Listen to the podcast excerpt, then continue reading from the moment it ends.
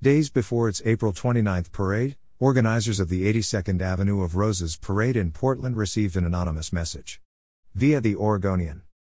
Greater than you have seen how much power we have downtown and that the police cannot stop us from shutting down roads, so please consider your decision wisely, the anonymous email said, telling organizers they could cancel the Republican group's registration or else face action from protesters. This is non negotiable. The letter, the paper reports, was precipitated by the presence of the Multnomah County Republican Party in the parade, which drew ire from some of the city's left leaning protest groups despite the fact that the group participated in previous years. How did parade organizers respond? They canceled the event, lest a riot ensue. These tactics are familiar to anyone who's been paying attention to U.S. campuses. As NYU psychologist Jonathan Haidt explained in an April 26 article for the Chronicle of Higher Education, Intimidation is the new normal on college campuses.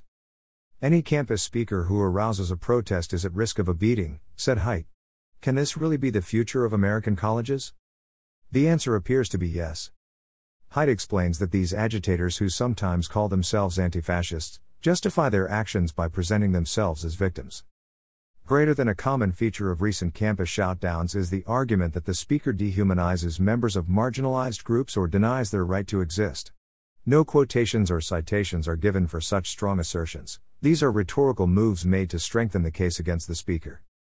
Thus far, universities have mostly indulged the escapades of these bad behaving students. Why? Perhaps it's because there is a deep rooted tradition of protesting in America's history. Perhaps it's because college officials are sympathetic to the students' ends, keeping dissenting voices off campus. Whatever the case, by indulging the student agitators who employ threats, intimidation, and violence, college leaders are tacitly affirming their tactics. This is dangerous. Haidt, for one, believes our university system may be at a crossroads. Greater than this year may become a turning point in the annals of higher education. It may be remembered as the year that political violence and police escorts became ordinary parts of campus life. Or it may be remembered as the year when professors, students, and administrators finally found the moral courage to stand up against intimidation, even when it is aimed at people whose ideas they dislike. It's troubling that universities have not taken a stronger stance against these tactics. More troubling is that, as the cancellation of the parade in Portland demonstrates, we could soon see these methods proliferate beyond the campus since they have proven so effective. That would be bad. What has largely been overlooked is that these tactics are a crude form of terrorism. If you Google terrorism, this is the definition you will find terror middle dot roar middle dot ism, noun, the unlawful use of violence and intimidation, especially against civilians, in the pursuit of political aims. People have a right to peaceably assemble and protest. But when people use threats, intimidation, and violence against civilians to achieve political aims, they are employing tactics that go beyond civil disobedience. Take the recent episode in Portland. A clear threat, disruption, and potential violence was issued designed to achieve a specific political result ostracization of a political group. It worked. We tend to not recognize the actual nature of these acts because they are done so openly and brazenly. It's a brilliant and age old ruse. In G.K. Chesterton's wonderful novel The Man Who Was Thursday, the president of the Central Anarchist Council shrewdly observed the safest place for a terrorist to hide. Greater than you want a safe disguise, do you?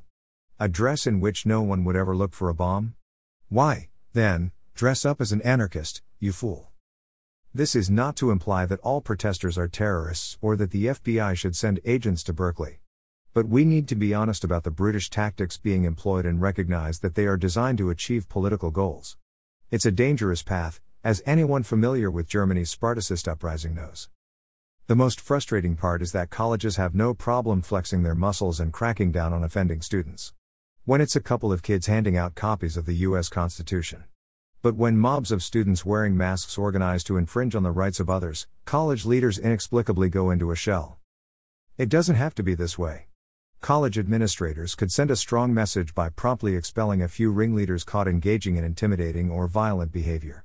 It doesn't belong on campus and should not be tolerated. They have the ability. Do they have the will? Image credit by uploaded by Anarchman, uploaded by Anarchman, GFDL, http colon slash slash www.gnu.org slash copyleft slash fdl.html cc by sa 3.0 http colon slash slash creativecommons.org slash licenses slash bisa slash 3.0 slash or CC by SA 2.5, http colon slash slash creativecommons.org slash licenses slash BISA slash 2.5, via Wikimedia Commons. This post Are Anti Fascists Employing a Crude Form of Terrorism?